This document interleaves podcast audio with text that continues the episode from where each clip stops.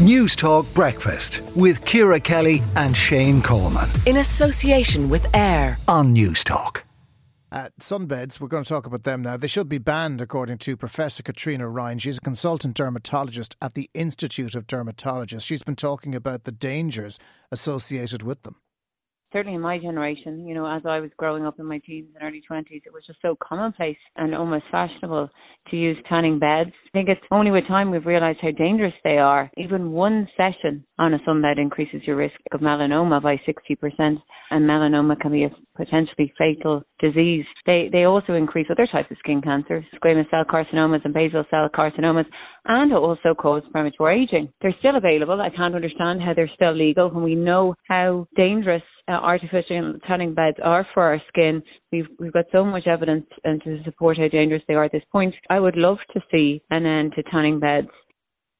Consultant dermatologist Caitriona Ryan there. Now I've been speaking with Gill Costello, who has been diagnosed with a terminal cancer after using sunbeds. She spoke to her, the Irish Examiner about her story, and I spoke with her a little earlier. Started by asking how she's feeling today.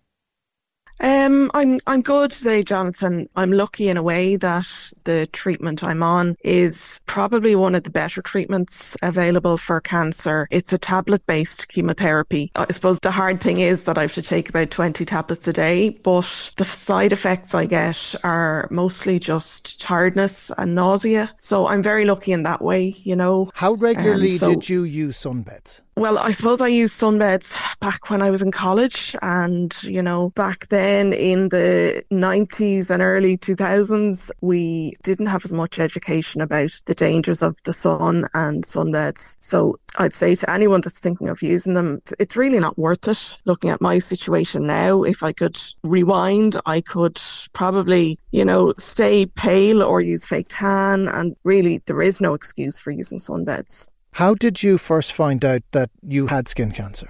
friend of mine just noticed a mole on my back that looked very dark. He had a friend who also had melanoma and he just suggested to me to get it checked out. So the next time I was at my GP, I just asked him to have a look at it and he said, Oh, we'll get that taken off. He said, It doesn't look too bad, but we'll get it off just in case, you know. So uh, within about two weeks, I was sent to Vincent's and uh, they removed it and they confirmed then that it was actually melanoma, but it was caught quite early. So the, the treatment was just literally surgery to remove it and they did five years of follow up checks. They said to me, you know, because we caught it so early, you should be fine. And then in 2021, I just fainted two mornings in a row and I'm a fainter. So it's, it's not really anything out of the ordinary for me, but I just said I'd go to the doctor. And when I came to my doctor, he took one look at me and sent me into Vincent's. He said, You look extremely anemic. And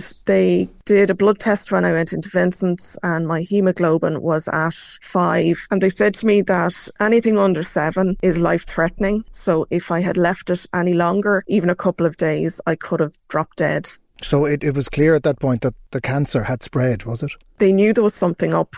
They did I say now probably about 20 or 30 different scans and procedures to confirm what it was. And it turned out it was the melanoma that had come back and it had spread right through my body. I had it in six different places, including seven centimeter tumor in my stomach that was bleeding and that was causing me to be anemic. So that's that's how they diagnosed it then. What what does the future hold for you at this point, Gill? You're undergoing treatment. Um, as you say, today's a good day. Where next? I had a very frank conversation with the consultant, Professor John Crown in Vincent's. And, you know, he said to me that if he was giving me this news even five or 10 years ago, he said it would be a very, very sad conversation he'd be having with me. He said, luckily, the treatments for melanoma have really improved over the last number of years. I am terminal, so I, I really don't know how long I have left. Um, but thankfully, the treatment I'm on is working. Um, it works, he said, usually on average for about two years for some people. There are a few outliers out there. You know, some people are on it for five years now, which is great. So I really just have to wait and see how it keeps going. Gill Costello there. We wish her the best in her ongoing treatment and a real salutary lesson there for anyone who's listening about sunbeds uh, or at this time of the year, making sure that you use sunscreen even on the days where the sun is in and out. Uh, thank you, Gill, for speaking to us here on Newstalk Breakfast. Newstalk Breakfast with Ciara Kelly and Shane Coleman. In association with AIR. Weekday mornings at 7 on Newstalk.